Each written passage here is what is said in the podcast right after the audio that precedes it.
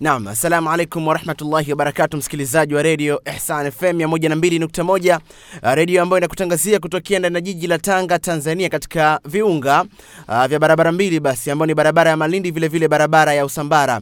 Tukiwa tuko ndani ya mwezi mtukufu wa Ramadhani, tunaendelea kukichambua kitabu cha Ahkamil Janaiz, kitabu ambacho kinahusiana na hukumu za maiti, hukumu za jeneza, ambacho kimeandikwa na Shekhe Muhammad Nasr Dini Albani. Hiki pia ni kipindi maalum kwa ajili ya mwezi mtukufu wa Ramadhani, kipindi ambacho kimekusanya sehemu kubwa mbili. Sehemu ya kwanza na shekhe atajaribu kututolea ufafanuzi katika uh, mada ambayo ametuandalia, na vile vile sehemu ya pili ni sehemu ambayo shekhe atakuja kujibu maswali yote ambayo tumeyapokea Radio Ihsani kupitia 0779 25 57 45 0779 25 57 45. Jina langu mimi kama mwongozaji wa kipindi ni Juma Masemo Ramadhani, na moja kwa moja nachukua fursa yangu kumkaribisha Sheikh Salim Barahiani ambaye ndiye uh, naweza nikasema sehemu kubwa ya kipindi na kiongoza yeye katika kutupatia uh, fursa au fadhila ambazo ametuandalia. Sheikh, falyatafadhal mashkuran. Salamu alaykum wa rahmatullahi wa barakatuh. Wa alaykum salam warahmatullahi wabarakatuh.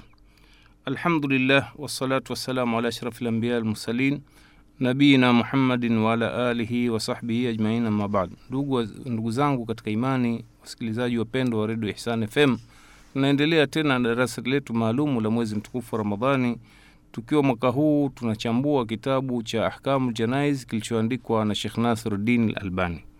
Kwa kukumbushia ndugu zangu wapenzi, ni kwamba tulikuwa tunaangalia namna ambavyo Bwana Mtume sallallahu alaihi wasallam alivyotuagizishia kuswali swala ya maiti au swala ya jeneza, na hapo ni baada ya kuwa yule maiti wetu ni kwamba tulishamwosha, halafu tukamvika sanda halafu tukatoka naye nyumbani kuelekea sehemu ya kuswalia. Kwa hiyo tukawa tumeanza kuzungumza yale mambo ambayo ameyatuongoza Bwana Mtume sallallahu alaihi wasallam tunatakiwa tuyafanye katika kumswalia jeneza. Mambo ambayo tuliyazungumza katika darasa la jana, tuliona ule uharamu wa kumswalia na kumwombea istighfari na kumwombea rehma makafiri wa aina yote na wanafiki. Hilo ni jambo halifai, kwa maana ya kwamba wanaoswaliwa ni wale tu ambao ni Waislamu wenzetu, ama makafiri na wanafiki kwa ujumla hawaswalii wala kuombewa maghfira kwa yale ma maovu yao waliyofanya wakati walipokuwa duniani, kwa sababu mtu ukifa kafiri ndio basi tena wewe ushakuwa ni mtu wa motoni.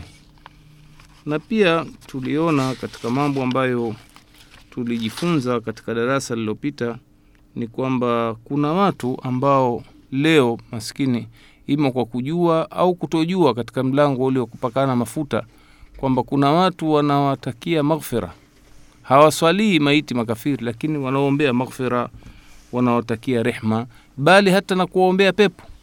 Wengine hasa wamefikia daraja ya kuwa eti mashekhe. Kwa hiyo hii ni kuonyesha kwamba ni watu wako mbali na mwongozo wa Allah subhanahu wa ta'ala. Pia tukaona katika darasa lililopita kwamba ni wajibu kuswali swala ya jeneza au ya maiti kwa kundi jamaa, na watu kuswali eti mmoja mmoja, kwa ile hoja ya kwamba eti Mtume sallallahu alaihi wasallam aliwahi kuswaliwa na masahaba mmoja mmoja, yani kwa maana kila mmoja alikuja akamswalia kivyake vyake. Hili tuliona Shekhe Nasiruddin Albani aliliona kwamba kisa chenyewe hakikuthibiti kwamba eti Mtume sala alaihi wasallam ambaye alikuwa na masahaba akiwafundisha umuhimu wa kuswali swala ya pamoja, hasa jamaa katika jeneza, alafu yeye amekufa, ikawa eti ameswaliwa mtu mmoja mmoja. Pia tukaona kwamba kadri watu wakiwa wengi katika maiti kumswalia, basi ananufaika zaidi yule maiti.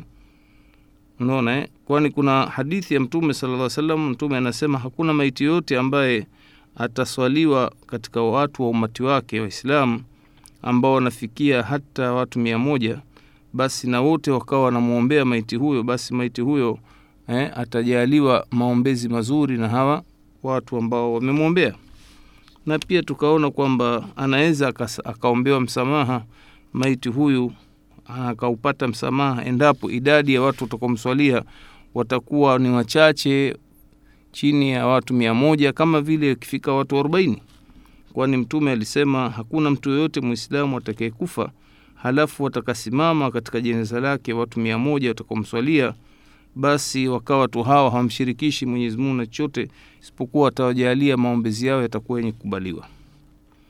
Pia tukaona katika darasa la jana kwamba safu hasa zinatakiwa zipangwe katika swala ya jamaa ya kumswalia jeneza ziwe ni tatu na kuendelea, kwani Mtume sallallahu alaihi wasallam ilikuwa anapendelea sana kupanga safu tatu, safu ya kwanza, ya pili, ya tatu, hata kama ikiwa watu ni wachache tofauti na swala za kawaida, inakuwa mtu anaswali imamu na safu moja, lakini yeye pamoja na uchache wa watu eh, tunaona kwamba aliswali swala ya safu tatu, kama ile swala alioswali kuswalia maiti, ikawa kaweka safu ya watu watatu nyuma kabisa, halafu wakaja wawili wawili, eh, halafu mmoja ambaye ni yeye mwenye kuswalisha. Kwa hiyo hii ikaonyesha kwamba safu tatu ndio zinapendeza zaidi katika kumswalia maiti.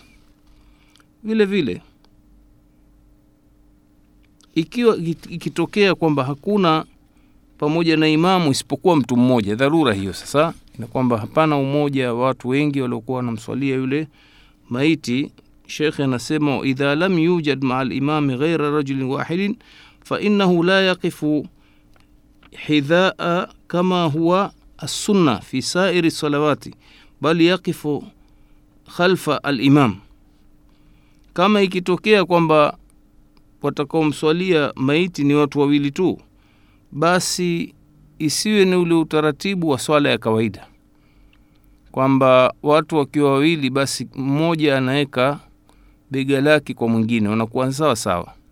Lakini katika swala ya jeneza inakuwa ni special case. Hii ni kwamba imamu anatangulia na maamuma anakuwa nyuma. Kwa hiyo hiyo ndio hali ambayo ameifundisha Bwana Mtume sallallahu alaihi wasallam. Pia leo tutaangalia jinsi shekhe alivyoanza kuelezea mambo mengine. Alisema walwali au naibuhu ahaqu bilimama fiha min alwali lihadithi abi hazim qala إني لشاهد يوم مات الحسن بن علي فرأيت الحسين بن علي يقول لسعيد بن العاص ويطعن في عنقه ويقول تقدم فلولا أنها سنة ما قدمتك. وسعيد أمير على المدينة يومئذ. أنا سيما شيخي والي yani kiongozi mkuu wa kisiasa wa eneo fulani au naibu wake ndio mwenye haki zaidi ya kuongoza swala ya jeneza. Kuliko walii wake yaani walii kama vile baba yake mtu aliyekufa. Au mtu ambaye anakuwa ni mtunzaji wake walii wake. Kwa nini? Kwa sababu ya hadithi iliyopokewa na abi hazim. Anasema huyu abi hazim nilimshuhudia siku alipokufa hasan bin ali mjukuu wake mtume huyu salllah alih wasallam sallam alipokufa nikamuona ndugu yake hasan ambaye anaitwa al husein bin ali akimwambia saidi bni las na huku anamgonga kwenye shingo yake akimwambia taqaddam tangulia falaula annaha sunna ma qaddamtuka kama sio sunna basi nisinge kutanguliza na saidi siku hiyo ndo alikuwa amiri wa mji wa madina kwa hiyo hii ikawa ni dalili kwetu sisi na shekhe kaileta kwamba anayefaa hasa eh, kutangulia kuongoza jahazi hili la, la swala ya jeneza hasa ni kiongozi wa kisiasa wa mji. Yaani kwa mfano kama hapa tanga mfano ingelikuwa mkuu wa mkoa au mkuu wa wilaya hasa ni mwanamme basi kwa sheria ya kiislamu ingelikuwa huyo mkuu wa wilaya ndio anayeongoza anayeongoza swala ya jeneza. Kama anavyoongoza swala swala nyingine basi angekuwa yeye ndio aula zaidi kuongoza. Lakini bahati mbaya nchi yetu hii na nchi nyingine eh, zimetenganisha uongozi wa siasa na dini. Kwamba siasa ni mbali na dini mbali. Hili ni tofauti na mafunzo ya uislamu. Kiongozi wa kisiasa katika uislamu ndio kiongozi wa dini kama alivyokuwa mtume na makhalifa waongofu salllah alih wa sallam wa radiallahu anhum hawa walikuwa ni viongozi wa dini wakiongoza watu wa ibada na wakiongoza serikali zao. Na sisi hatuna ile sera ya kikristo kwamba eti dini mbali siasa mbali. Sisi twasema siasa na dini ni kitu kimoja. Kwa hiyo kiongozi wa nchi ambaye ni walii ni, ni, ni wali wanaita katika lugha ya kiarabu basi anaweza akawa anaongoza pia katika mambo ambayo yanamlazimu kuongoza ibada ya jeneza, na vile vile ibada nyingine kama swala ya Idi, swala ya Ijumaa, wanakuwa wao ndio ambao wanaongoza ibada hizo. Halafu jingine shekhe ambalo amelitaja ni lili lifuatalo, wa in lam yahdhuru lwali au naibuhu falahaqu bilimama aqrauhum likitabi llahi thumma ala tartibi alladhi warada dhikruhu fi qaulihi sallallahu alaihi wasallam. Anasema ikiwa kiongozi huyo wa kisiasa au naibu wake hawakuhudhuria katika hizo shughuli za jeneza za maiti kumswalia, basi aliye na haki zaidi kuongoza eh, swala ya jeneza ni, ni yule ambaye ni mbora wetu katika Quran kitabillah, kwa utaratibu ule aliobainisha Mtume sallallahu alaihi wasallam katika hadithi aliposema eh, ya ummu lqauma aqrauhum likitabillah, aongoze watu katika swala yule ambaye ni mbora wao katika Qurani fa in kanu fi lqiraati sawa, na kama ikiwa kwenye Qurani watakuwa sawa, faalamuhum alamuhum bisunna, basi awe ni mbora wao katika sunna, mjuzi zaidi katika sunna. Fa in kanu fi sunnati sawa fa aqdamuhum hijratan, ikiwa katika sunna wako sawa, basi yule aliyetangulia kuhama hapa wanakusudiwa wale waliohama kutoka Maka kwenda Madina. Fa in kanu fi lhijrati sawa fa aqdamuhum silma ama wale ambao ikiwa wale waliohama ni sawa, basi achaguliwe yule ambaye ni mtu wa salama zaidi. Wala yuaminu rajulu rajula fi sultanihi, asimwongoze mtu mtu mwingine katika utawala wake. Kwa hiyo hii ni hadithi ambayo Mtume sallallahu alaihi wasallam amebainisha juu ya ule utaratibu wa kumpa mtu nafasi ya kuongoza ibada ya nini, ya swala, kama ilivyo katika swala za kawaida. Vile vile katika mambo ambayo ameyataja shekhe katika kitabu chake, anasema wa idha jtamaat janaizu adida min arrijali wanisa sulia alaiha salatan wahida wajuilat ldhukur walau kanu sigharan mima yali limam wa janaizu linath mima yali lqibla. Anasema ikiwa waliokufa ni watu wengi, unaona, basi ni wanaume na wanawake. Mtume alikuwa na ndio inavyotakiwa kuswalia maiti wote hawa swala moja tu inawezekana, na walijaaliwa wale wanaume waliokufa ndio wale, ikiwa ni wanaume watu wazima au wadogo, basi wale ndio ambao wanamfuatilia imamu wakati ule wanapangwa, basi watu wanaomfuatilia imamu wanakuwa ni wanaume, unaona. Halafu na wanawake ndio wale ambao wanakuwa wamewekwa upande wa kibla wewe imamu uko hapa, alafu wanakuja mwanamme mwanamme, alafu wanawake wanakuwa mwisho, ndio wale ambao wameelekezwa upande wa kibla. Na Mtume sallallahu alaihi wasallam katika hadithi iliyopokewa na Nafi ibn Umar anasema annahu sallallahu annahu salla ala tisi janaiz jamian, kwamba Mtume sallallahu alaihi wasallam aliwaswalia maiti watatu wako tisa kwa ujumla.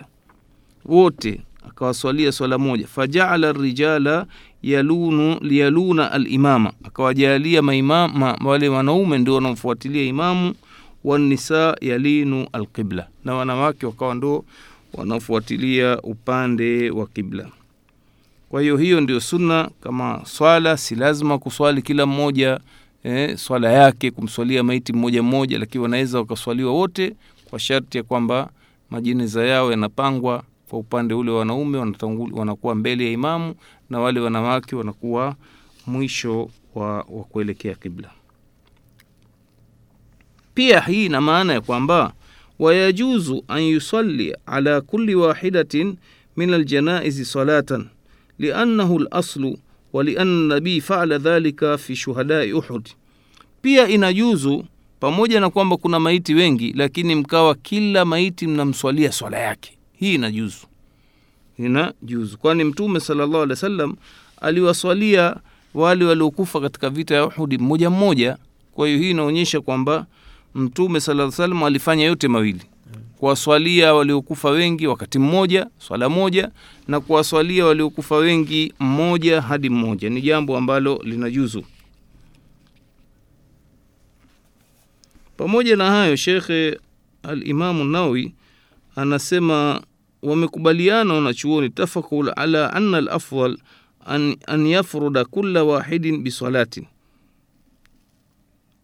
anasema walichokubaliana wanachuoni kwamba kilicho bora ukiambua mchague kuwaswalia wote kwa mkupuo au mmoja mmoja wanachuoni wanasema kuwaswalia mmoja mmoja ndio bora zaidi pamoja na kwamba kule hakuja katazo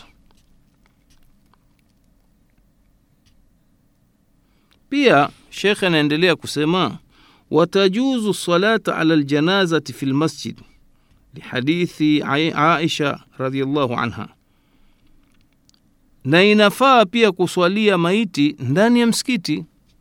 Na hii inatokana na hadithi iliyopokewa na mama aisha alipokufa hasa sahaba mtukufu saad bni abi waqas.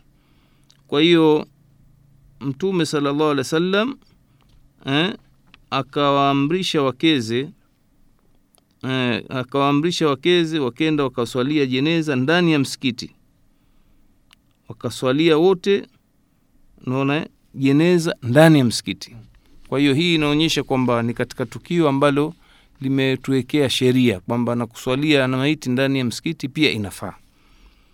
Lakini shekhe akasema alafdalu salatu alaiha khariji lmasjid lakini iliyokuwa bora ni kumswalia maiti nje ya msikiti fi makanin muadda, mu, muadda, muadda lissalati ala ljanais kama kana alamru ala ahdi nabii sallallahu alaihi wasallam wa huwa alghalib ala ahdihi fiha anasema lakini iliyokuwa bora ni kumswalia maiti nje ya msikiti katika sehemu maalumu iliyoandaliwa kwa ajili ya kuswalia maiti. Na hili ndio jambo ambalo mtume alilifanya kwa wingi sana. Na ndio katika mwongozo wake. Kwa sababu mtume sallallahu alaihi wasallam anasimulia sahaba mtukufu abdullah ibn umar kwamba anna lyahuda jau ila nabii salllah alih wa sallam birajulin minhum. Kwamba mwanamke eh, mayahudi walikuja kwa mtume salllah alih wa sallam na mtu mmoja katika wao wa imraatin zanaya. Wakawa wamezini hawa wanawake mwanamke na mwanamme. Faamara bihima farujima. Waka, akawa, akaamrisha wapigwe mawe. Wakapigwa mawe qariban min maudhii ljanaiz inda lmasjid walipigwa mawe karibu na eneo la kuswalia maiti mbele ya msikiti. Kwa hiyo hii inaonyesha sio fil masjid. Fil masjid ingekuwa ndani lakini hili eneo inaonekana ilikuwa ni eneo maalumu la kuswalia swala ya jeneza nje. Pia hadithi nyingine ambayo inaonyesha dalili ya kwamba sehemu za kuswalia zinakuwa ni nje ni hadithi ya jabir. Anasema mata rajulu minna alikufa mtu katika sisi faghasalnahu wa wadhanahu lirasulillah tukamsafisha tukamweka kwa ajili ya mtume sallallahu alaihi wasallam, wa sallam haithu tudhau ljanaiz sehemu ambayo ina inawekwa majeneza maiti. Inda maqami Jibrili, sehemu ambayo alipita jibrili thumma, adhanna rasula sala llah salam bisalati alaihi kisha tukamtaka ruhusa mtume saa salam aje kumswalia maiti yule. Kwa hiyo hii inaonyesha kwamba hakika kumswalia maiti hasa inavyotakiwa ni nje ya msikiti. Ni nje ya msikiti. Lakini tumeona kwamba eh, mtume aliruhusu wanawake wakenda wakamswalia maiti ndani ya msikiti. Hata yule najashi siku alipokufa yule mfalme wa habasha mtume aliamrisha kuswaliwa kwenye sehemu maalum inaitwa musalla sio msikitini. Ilikuwa ni kiwanjani nje ya msikiti. Kwa hiyo hiyo hasa ndiyo sana sunna ya mtume salllahu alehi wasallam.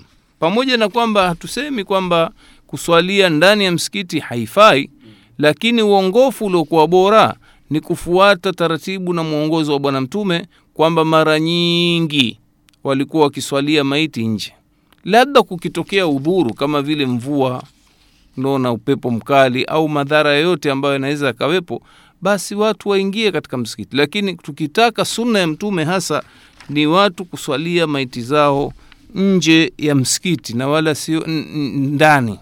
Ndani na kama inawezekana mara moja. Na isiwe ndio ada kuswalia maiti ndani ya msikiti kama ilivyo katika ma, ma, wa, nani katika waislamu wetu hapa tanzania afrika mashariki kwamba maiti hasa zinaswaliwa ndani ya misikiti. Watu wa Sunna walivyoanza kuswalia nje ya misikiti walionekana mviroja, wanaonekana wamekuja na dini mpya. Ah, lakini haya twasema ni uchache wa elimu na kutoeleweshwa Waislamu, lakini hasa tunaona hadithi nyingi zinathibitisha kwamba Bwana Mtume sallallahu wa wasallam aliswali aliswalia maiti zake nje ya msikiti, unaona eh? na si jambo ambalo ni jipya. Tasema ni jipya kwa sababu halikuwa likielimishwa. Kwa hiyo alhamdulillah, hivi sasa kwa sababu vijana wa sunna hasa wamefanya mazoea kuswalia maiti zao nje ya misikiti, watu kidogo ule wahshi umewatoka, woga ule na hofu na nini, wanaona la kumbe hili ni jambo ambalo linakubalika, na hivi tunatoa madarasa ya kuelimisha watu, wanaona kweli iliokuwa bora ni kumswalia maiti wetu nje ya msikiti na sio ndani. Na bado tukariri kusema ah, kama akiswaliwa ndani si tatizo, haiwi ni haramu, haifai lakini tunaendelea kusema kwamba iliyokuwa bora ni kumswalia nje ya msikiti, na wale watu wasionekane mviroja, wamekuja na dini mpya, lakini hiyo dini ndio aliyoifundisha Bwana Mtume sallallahu alaihi wasallam.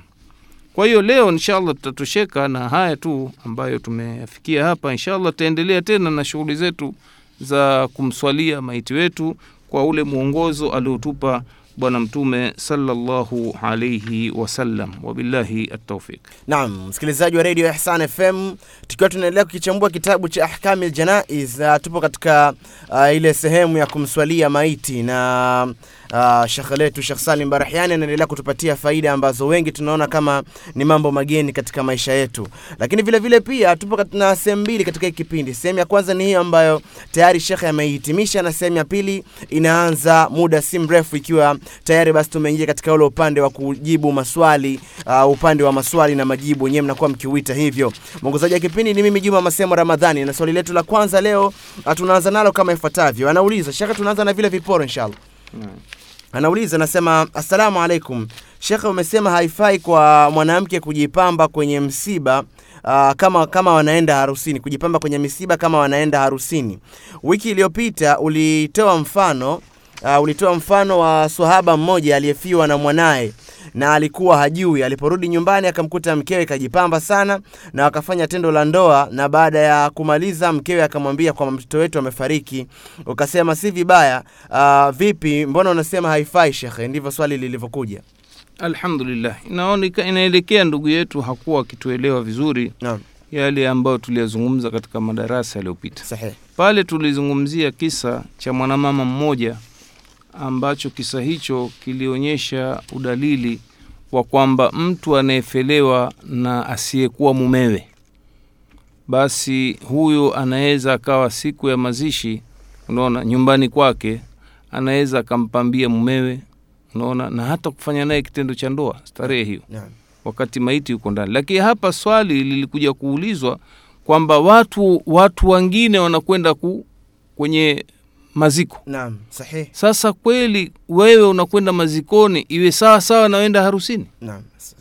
Tofauti. Haya, huyu mwanamke ambaye amempambia mumewe katika kumliwaza na kuonyesha kwamba ana subra pamoja na kufelewa na mwanawe nyumbani, lakini kwamba yeye anaweza akaishi maisha ya kawaida ya furaha na starehe. Na. Kuweza kumpa haki yake mumewe hata kama ikiwa kafelewa na mumewe. Tofauti na hawa wanawake ambao wanakwenda kama tulivyoulizwa wanakwenda na maji dhahabu na mapambo wanapita majiani na hali ya mapambo namna hii. Sehe ni haramu hata si kama ni msiba. Yeah. mwanamke atakiwa akijipamba ampambia mumewe. Sasa wewe enda mazikoni enda mpambia nani? Wewe mazikoni una- kuna madhahabu na ma, maskara na nini vitu vyote hivi watu wanaangua vilio hapa Mm. wewe ndio kwanza eti umeshika masimu unachezea unarushiana watu au wacheza gemu Naam. unaona eh? Hapa pana tofauti ndugu yetu hakutuelewa unaona eh? lakini bado msimamo wetu ni ule ule kwamba mtu ukifiwa na ndugu yako au ukifiwa na mwanao ah, wewe na mmeo nyumbani weza ukajipamba unaweza lakini sio ile wenda mazikoni ukenda ukafanya mambo haya Naam. Uh, nadhani ndugu yetu shekhe amefafanua vizuri uh, swala ambalo ameliuliza. Anauliza mwingine anasema, asalamu alaikum shekhe, je, kama umeoa mwanamke alafu akafariki kabla huja uh, hujamaliza kulipa mahari yake, je, unaruhusiwa kumalizia kulipa deni lake? Natokea Kiviricha Mombo, ndiye ambaye kauliza swali. Ndugu yetu anatokea Kiviricha Mombo. Alhamdulillah, sio tu unaruhusiwa, bali ni wajibu kulipa. Hili ni deni kama lilivyokuwa deni jingine. Naam. Watu wengi hawajui kwamba mahari ni haki ya mke. Kwa hiyo mpaka anakufa wewe hujampa, ni deni hilo. Sasa deni hilo utawalipa warithi wake, kwa sababu yule mwanamke akifa, si anarithiwa? Naam. Sasa urithi unakwenda kwa wanawe. Kwa hiyo wewe na utampa nani deni lile, utalilipa, watagaiwa urithi. Kama mumeo yuko hai na wanayo watagawana kwa mujibu wa sheria ya Kiislamu, sio kwamba eti eh, kama alivyosema hapa unaweza ah, una, unaruhusiwa. Sio masala ya unaruhusiwa, ni wajibu hasa kulipa deni la watu. Wabillahi taufik. Naam, na swali jingine anauliza ndugu yetu, anasema assalamu alaikum Shekh, anaitwa Omari Mnyamiri uh, kutoka Moa. Sawa, uh, anadhani kuna swali nimeliruka. Twende na hili sawa. Kutoka Mo anasema Shekhe, swali langu nauliza, tunaambiwa kuwa dalili mojawapo ya kiama ni kurudi kwa Masihi Isa bnu Mariam. Ah, Je, Shekhe, ikiwa uh, uh, ikiwa kesha rudi, eh, kesharudi na aka- aka- umma huu kuwa yeye si Mungu, je, Shekhe, kwa upande wa makafiri watatubia? Na kama watatubia, Mwenyezi Mungu atakubali toba zao? Maana tunaambiwa hata baada ya kuja Nabii Isa, Mwenyezi Mungu bado atakuwa akipokea toba za watu. Uh, je, Shekhe, itakuwaje? Nadhani alikuwa anauliza. hii sentensi yake alhamdulillah ya mwisho ilikuwa ndio imeeleza hakika ya majambo yalivyo kwamba milango ya toba unaona inafungwa wakati ufuatao naam, kwanza mlango wa toba unafungwa hapa hapa kabla hata siku ya kiama kijafika wewe ukifa ukiwa katika sakratul mauti roho inatoka sasa. Na. roho sasa yatolewa ndio sasa umetubia kwa mola wako unajuta. Na.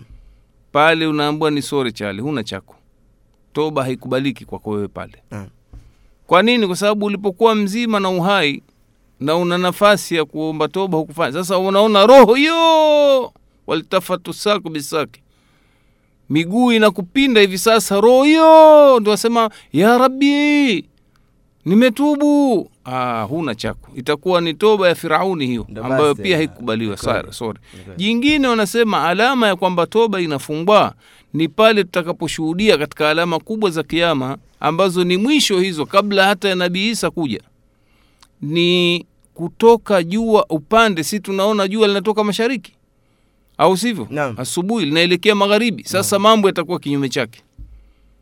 Twaona jua hilo latokea upande wa magharibi lenda zama. Oh, basi kishafika hapo ni alama kwamba milango ya toba imeshafungwa.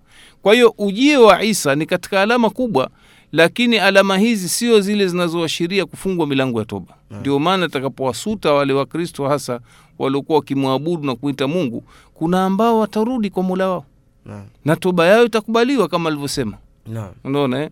Na vile vile kile kipindi ambacho kitakuwa ni cha watu watakuja tena ni watu waovu watupu. Naam, kipindi hicho itakuwa mlango wa toba umeshafungwa. Waliobaki ni watu waovu tu na ndio hawa ambao wataangukiwa na kiama unaona eh? watu watakuwa washari kabisa mtume anasema ni wale ambao wameangukiwa na kiama na wao wako hai ni ule wakati ambapo watu wamekithiri kufanya maovu na milango ya toba imeshafungwa wabillahi taufik naam. Na swala jingine Shekhe anauliza, anasema asalamu alaikum Shekhe, anauliza hivi, riba alfadhul ni ipi kati ya kukopa kwenye mitandao ya simu au mabenki yasiyo ya Kiislamu? Naam, riba alfadhli ni watu kubadilishana bidhaa kwa bidhaa ile ile, fedha kwa fedha, dhahabu kwa dhahabu, lakini ikawa mmoja amzidishia mwenziwe uzito na mmoja anatoa pungufu. Mm. au mchele kwa mchele, Naam, kwamba mimi nakupa mchele kilo moja, wewe wanipa kilo moja unusu, kwa madai kwamba wewe wangu mimi mzuri kuliko wako wewe. Naam. Kwa hiyo ile imekatazwa katika Islamu, inaitwa riba alfadhli ama kuna riba nyingine inaitwa riba nasia. Ni wewe umekwenda wewe umekuja kukopa kwangu mimi shilingi laki moja na kuambia wewe ukija kulipa basi lipa laki moja na arobaini. Sasa hili inakuwa ni riba ya kucheleweshwa riba ambayo inaitwa nasia sasa hapa tukiangalia e, mitandao ya simu hii ya kukopa ya, ya kukopa muda wa maongezi haiingii katika yote mawili hapa. Mm, kwa sababu kama tulivyotoa mfano juzi kwamba unaenda dukani we huna pesa lakini unataka kununua baskeli. Mwenye baskeli anakuambia unazo pesa za mi sina akwambia ungekuwa nazo ningekuuzia baskeli shilingi elfu sabini sasa hivi. Naam. lakini kwa sababu una nitakuuzia kwa mkopo lakini kwa shilingi alfu thamanini utalizilipa kwa mkupuo mpaka miezi sita. Naam. ile wanajuzisha wanachuoni hayana, hayana uharamu wote. Kwa hiyo kwenye mtandao wa simu pia ukikopa muda wa maongezi umekopa bidhaa inaitwa muda wa maongezi. Huja wewe taka eti shilingi mia tatu halafu ulipe mia nne keshi pesa Aa, dalili ya kwamba umenunua muda wa maongezi hata ukipewa muda wa maongezi wa shilingi mia tatu waweza ukatoa ule muda pesa zake ukendanua machungwa? Huwezi. Lazima utumie kwenye ile bidhaa. Lazima utumie kwenye ile bidhaa. Kwa hiyo hiyo haingii eh, rabul, eh, riba alfadhli lakini inaingia riba nasia kwenye mikopo ya benki benki hizi ambazo zina riba. Mm. kwamba benki ikikopesha milioni moja itakwambia ukilipa lipa milioni moja na laki mbili. Hiyo ni riba ni haramu katika sheria ya kiislamu wabillahi Naam, na swala nyingine anauliza ndugu yetu, anasema asalamu alaikum shekhe. Uh, mume wangu ana wake wawili, lakini amebezi kwa mke mmoja. Nikimwambia ananiambia